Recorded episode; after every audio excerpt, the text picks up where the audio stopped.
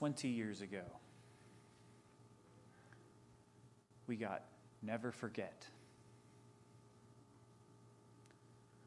When a bunch of people who thought they were doing something good took innocent life.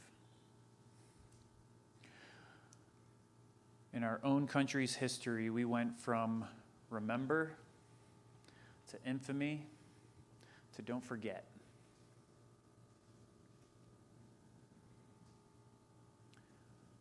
We have been commanded to remember a day of infamy from history that was earth shattering, changed the world forever.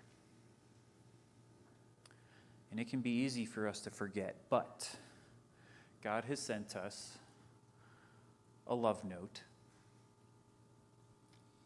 that we get to enjoy as often as we drink it in remembrance of Him.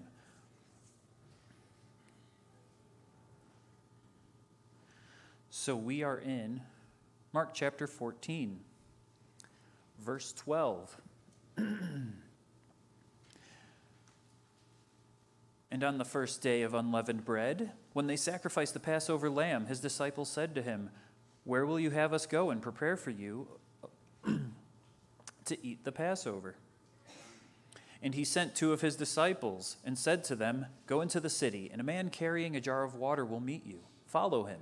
And wherever he enters, say to the master of the house, The teacher says, Where is my guest room, and where may I eat the Passover with my disciples? And he will show you a large upper room, furnished and ready. There prepare for us. And the disciples set out and sent to the city, and found it just as he had told them. And they prepared the Passover. So, our first question What is the Feast of Unleavened Bread? We know it's the celebration of Passover. This is the first day. We remember way back about 1500 years before the events of Jesus' life take place, Israel was enslaved by Egypt. Moses came to free God's people. And how did he do it? First, through nine plagues that got progressively worse. They had more of an effect on the people. But then there was the tenth the death of the firstborn. This is the inauguration of the Feast of Unleavened Bread because, as Exodus 12 reminds us, the Lord struck down all the firstborn children in Egypt. Doesn't necessarily just mean men and it included animals, unless a home slaughtered a lamb and painted its blood around the door. And let's remember 2,000, 3,000, 4,000 years ago, many times animals and humans might live in the same building. now, this blood was a sign for the Spirit to pass over these houses to not kill any firstborns in there. But why is it called unleavened bread? Because the Israelites did not have time to make sure their bread was ready. This is a reminder for us that the Lord can take us at any time. Just like He came in and took the firstborn, we could die at any moment. Tomorrow is promised to none of us. But we also know that this is an entire week long feast. It has unleavened bread every day of the week. You are not allowed to have any bread that has been allowed to rise, and it is to remind the people that they were redeemed by God, and it was done quickly.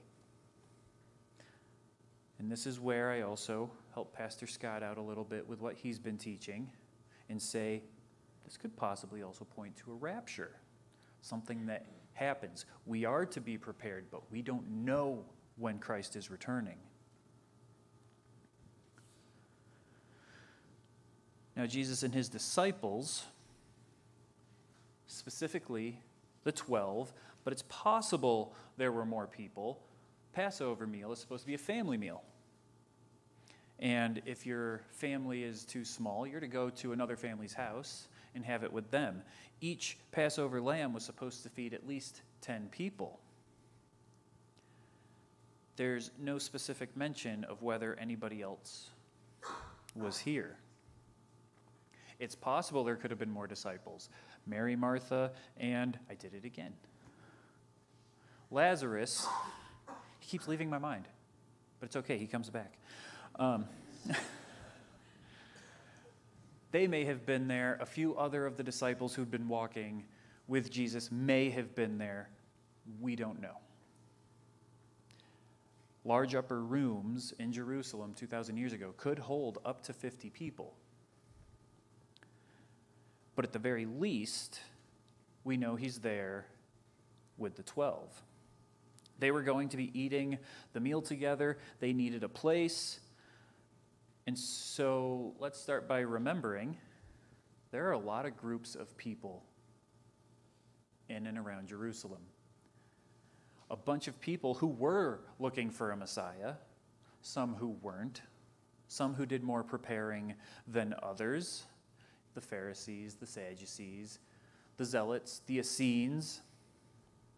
But the group that came the closest to actually identifying what the Messiah would be like were these Essenes. What about these Essenes? Who cares about the Essenes? This was a group who was expecting the soon coming of the Messiah.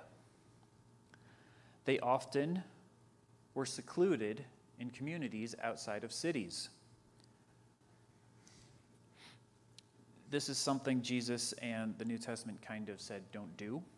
Don't hide yourself away be out there to spread God's word. So we see one of the areas they were messing up. But they went out there to live pure lives, to not be defiled by the world, and to copy Hebrew texts, even the Greek versions of the Hebrew text. So, what we call the Old Testament, but also other things, the books we call the Apocrypha, letters written between great teachers, even some things from kings of the past. So they weren't just copying the Bible. And there are now some evidences that they even let some of the women copy some of these things, which means they were letting the women read and write too. But only men could be priests. They were the only ones who could copy the scripture. And I jokingly say that this group could be called the Roman Catholic hippie communes because Roman Catholic, they have a few more books than we do. That's the reason they're Roman Catholic. Hippie communes because they live out of society and they teach some crazy things that most people didn't want to hear. So it's a joke. But uh, they tended to be cleaner. They believed in daily ritual cleansings, you know, taking a bath. And they were the ones who dug the deepest into Scripture and said, We're expecting at least one person who's going to come and he's going to teach radical things. He's going to do amazing things that we can't fathom. He might not be a warrior. That's the big clincher. They were willing to believe he might not be a conqueror. They were the closest to understanding this Messiah. But we also know the Essenes kept at least one house in the nearby city. So in this case, Jerusalem. So that if somebody needed to run and get supplies, there was a place they could stay, they could store some of the supplies there. Or if a big event came up, like the Passover, they'd have a place they could come meet together near the temple because they still had to go to the temple had to be cared for by priests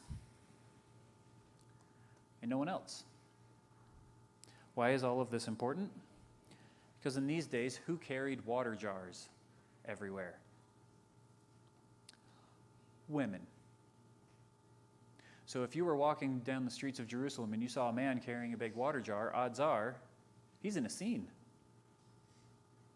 Because men don't do that, the women do that. So, is it possible Jesus knew beforehand when he'd need to be in town? And he's working with one of these groups of Essenes to say, hey, can I use the house? I need it this week. Is it possible? It's definitely possible. It's also possible Jesus, as the Son of God, was able to go, hmm, there's going to be a man who's going to show you where we can eat. Talk to him. He'll be willing to let you use our house or use their house. So I'm not saying he definitely planned it all in his human life, but it's possible. He just needed a large room for dinner. But what else is interesting about this water? God loves water. We remember that the earth was formed out of water by God long ago. And by those same waters, God destroyed the world. it was through water Israel was saved from Egypt. Our Lord was baptized and expects all of us to be baptized in water. His first miracle, turning water into wine. And now it's a sign for his disciples to go to a place where they can have the Last Supper, where again we see the new sign of the new covenant. It's the wine. We also know from Luke's gospel that the two disciples who went ahead were Peter and John. They were the ones who went ahead to prepare the food. They probably had to go get the lamb from the temple and then take it back and have it roasted. They probably prepared all of the side dishes that were needed. It was their turn to do it, and we're pretty sure they did most of the work on Thursday. Partially because you look back at the calendar and you were supposed to start preparations on Nissan 14. Wouldn't you know it, in AD, 30 and 33, both years, falls on a Thursday. But why did they start on Thursday? Because Nissan 15 is the actual Passover. Well, how do the Jews tell time? Exodus 12 reminds us that you were to prepare the dinner at evening on the 14th, so that on the 15th, that starts at sundown, you may have your meal together. Verse 17 in Mark 14 says, And when it was evening, he came with the twelve. So we know that this meal doesn't even begin until the evening. We remember from the other Gospels that the first thing that happens after Jesus arrives with all of his disciples is the first thing he does he washes their feet. This is a major sign of humility. He is the host. The host is the one who's supposed to be able to sit down and talk with everybody. It could even be shaming the one who is supposed to do it because in Jewish society, what servants are working on Passover day? None of them, because at Passover, all Jews are free. So, who washes the feet? Usually, it's the person sitting in the lowest seat, the place of least honor. Who do we think that might be? For a couple reasons. We think Peter was in the least seat.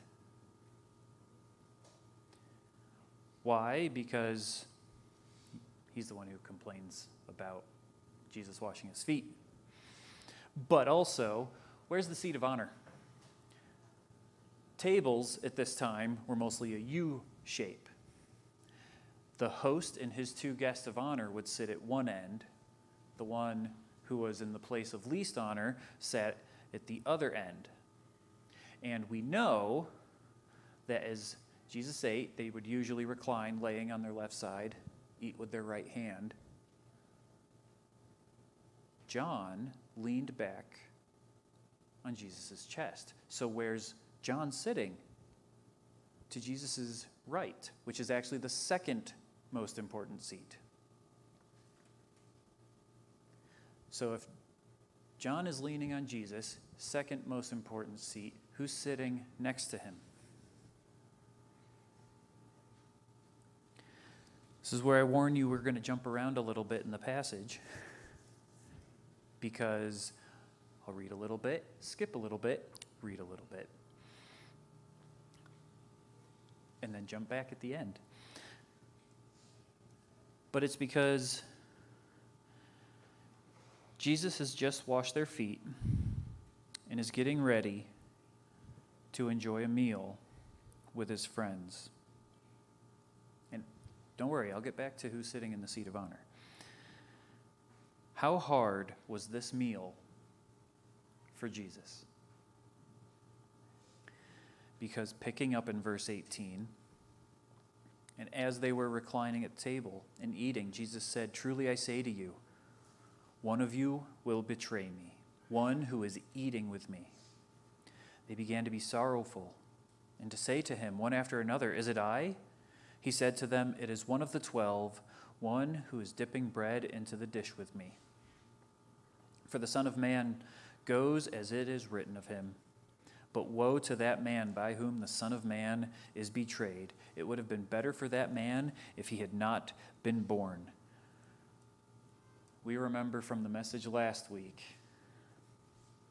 that Judas has already gone to the Jewish leadership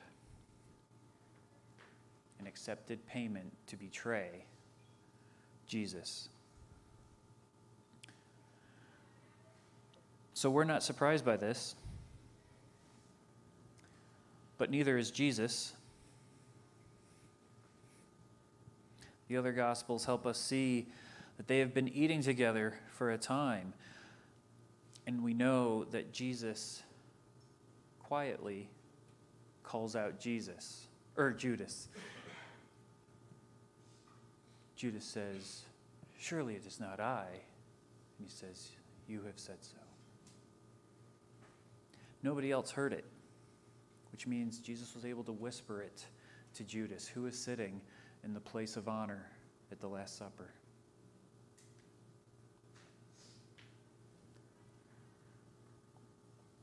So we see John is in the second place. And it looks like Judas is in the place of highest honor after the host.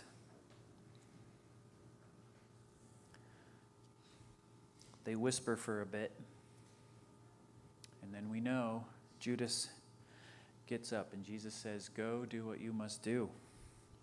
The other disciples just assume, Oh, he's the guy with the money. He's probably just going to make sure we have all the supplies we need for the rest of the week. Helps us see Judas probably wasn't there for the most important part of the meal.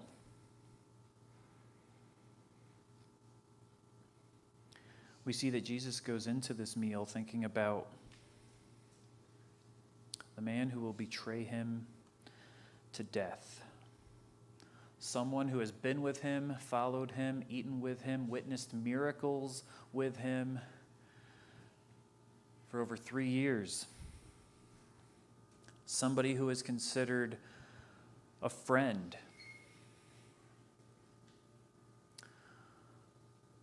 A friend who not only turns his back, but almost literally stabs his friend in the back.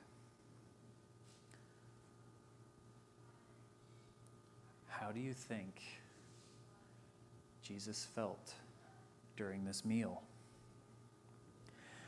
Maybe some of you have wondered, as I have, about Jesus' words here that it would be better if that man had never been born. Maybe you've wrestled with this idea how can a sovereign God, a good God, create somebody he knew would just be going to hell? How could he make somebody specifically to be destroyed? We also know that our God created people with free will.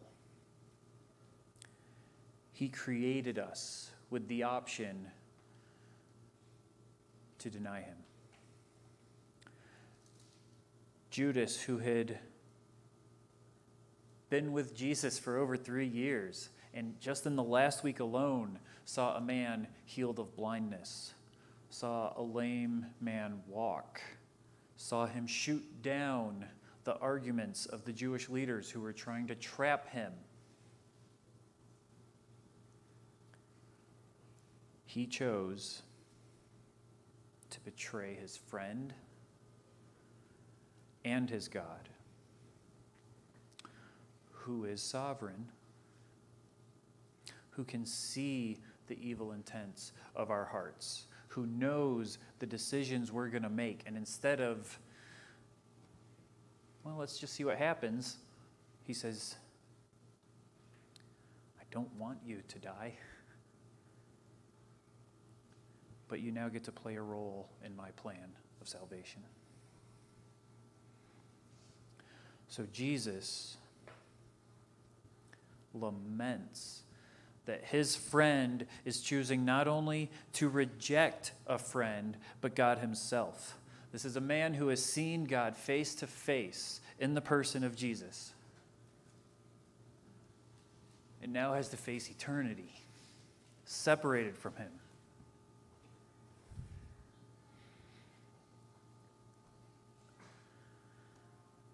But is this all Jesus can think of? Because if we skip ahead a few verses to verse 26, we see he has more weighing on him. And when they had sung a hymn, they went out to the Mount of Olives, and Jesus said to them, You will all fall away. For it is written, I will strike the shepherd, and the sheep will be scattered. But after I am raised up, I will go before you to Galilee.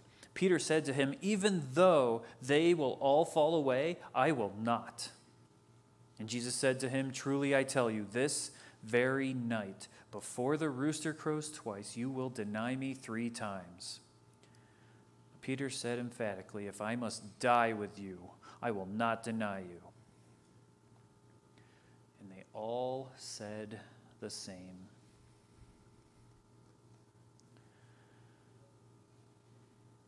Jesus has to walk away from dinner knowing one of his friends is about to kill him. And then he calls out his disciples, especially Peter, saying, You're all going to walk away. You will all deny me. First, we see the backstabbing friend. Now we see that even his closest friends, pun intended, are going to leave him hanging in his darkest hour.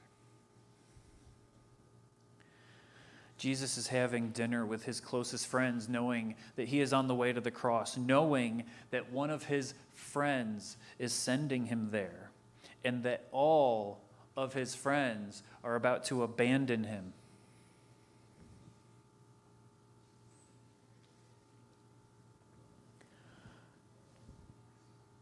So, what can we learn from this? What are we calling this series through Mark? Power serve. What does it look like to serve others with the power of God? It is humility in the face of hatred. He washed the feet of those who would abandon him, even the one directly responsible for his death. It is grace in the middle of greed. Even when everybody else is pursuing their own interests, we go after truth. Even when you find out a friend of yours sold you out and 30 pieces of silver, according to the research I did, cost half as much as the expensive nard that was poured out on Jesus by Mary. Which means Judas, the one who complained about how expensive it was and we could have sold it and gotten money to give to the poor, didn't even get as much to sacrifice his friend.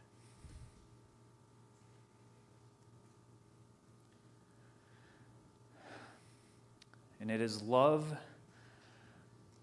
in the light of and in spite of loss and darkness.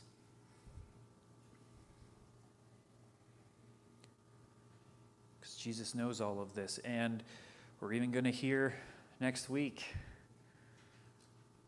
about how it started before the arrest in the dark of the garden.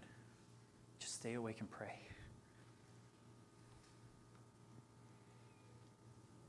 We are not really given permission to hide ourselves when painful circumstances come our way.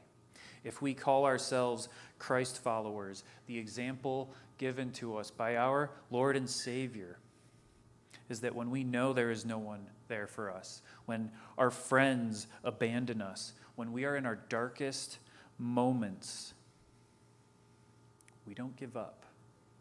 We don't go inside of ourselves. That is the exact moment we rely on our Father to guide us, to show us how to show humility, grace, and love.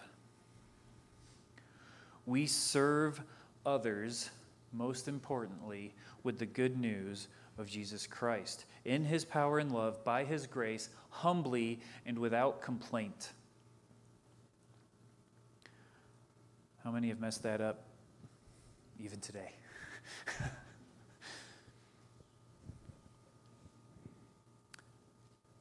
but that's what Jesus did.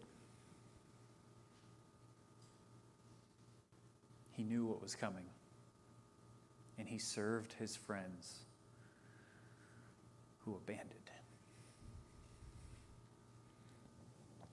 Think about it. What really was his example? This is the Passover meal. They probably talked about the God who spared Israel when all of the firstborn were slain. And Jesus, the firstborn of God, fully God and fully man, comes to be the firstborn whose blood was shed to save all of us who call on his name. Instead of a year old lamb, we have Jesus, the Lamb of God who laid down his life. Instead of blood being painted over the door, the door itself poured out his blood. Instead of death coming for us, he defeated death through taking away our sin by becoming sin on the cross and rising again from the grave. In other words, instead of unleavened bread, we have the bread of life who was broken for us and rose. He became a friend when his friends abandoned him. And He gave us a reminder. He gave us a love note that we can read, that we can enjoy as often as we drink of it in remembrance of Him. So, Christians, join me if you will. Because as they were eating, he took bread and after blessing it, broke it and gave it to them and said, Take this. This is my body.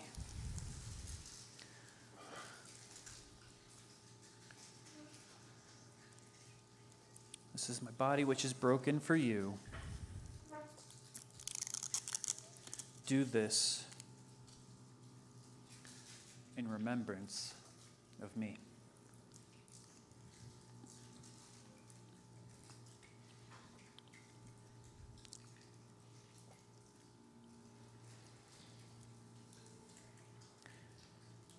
And he took the cup. And when he had given thanks, he gave it to them, saying, This is my blood of the new covenant, which is poured out for many.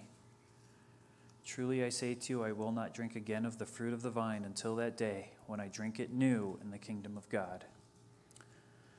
Do this in remembrance of me.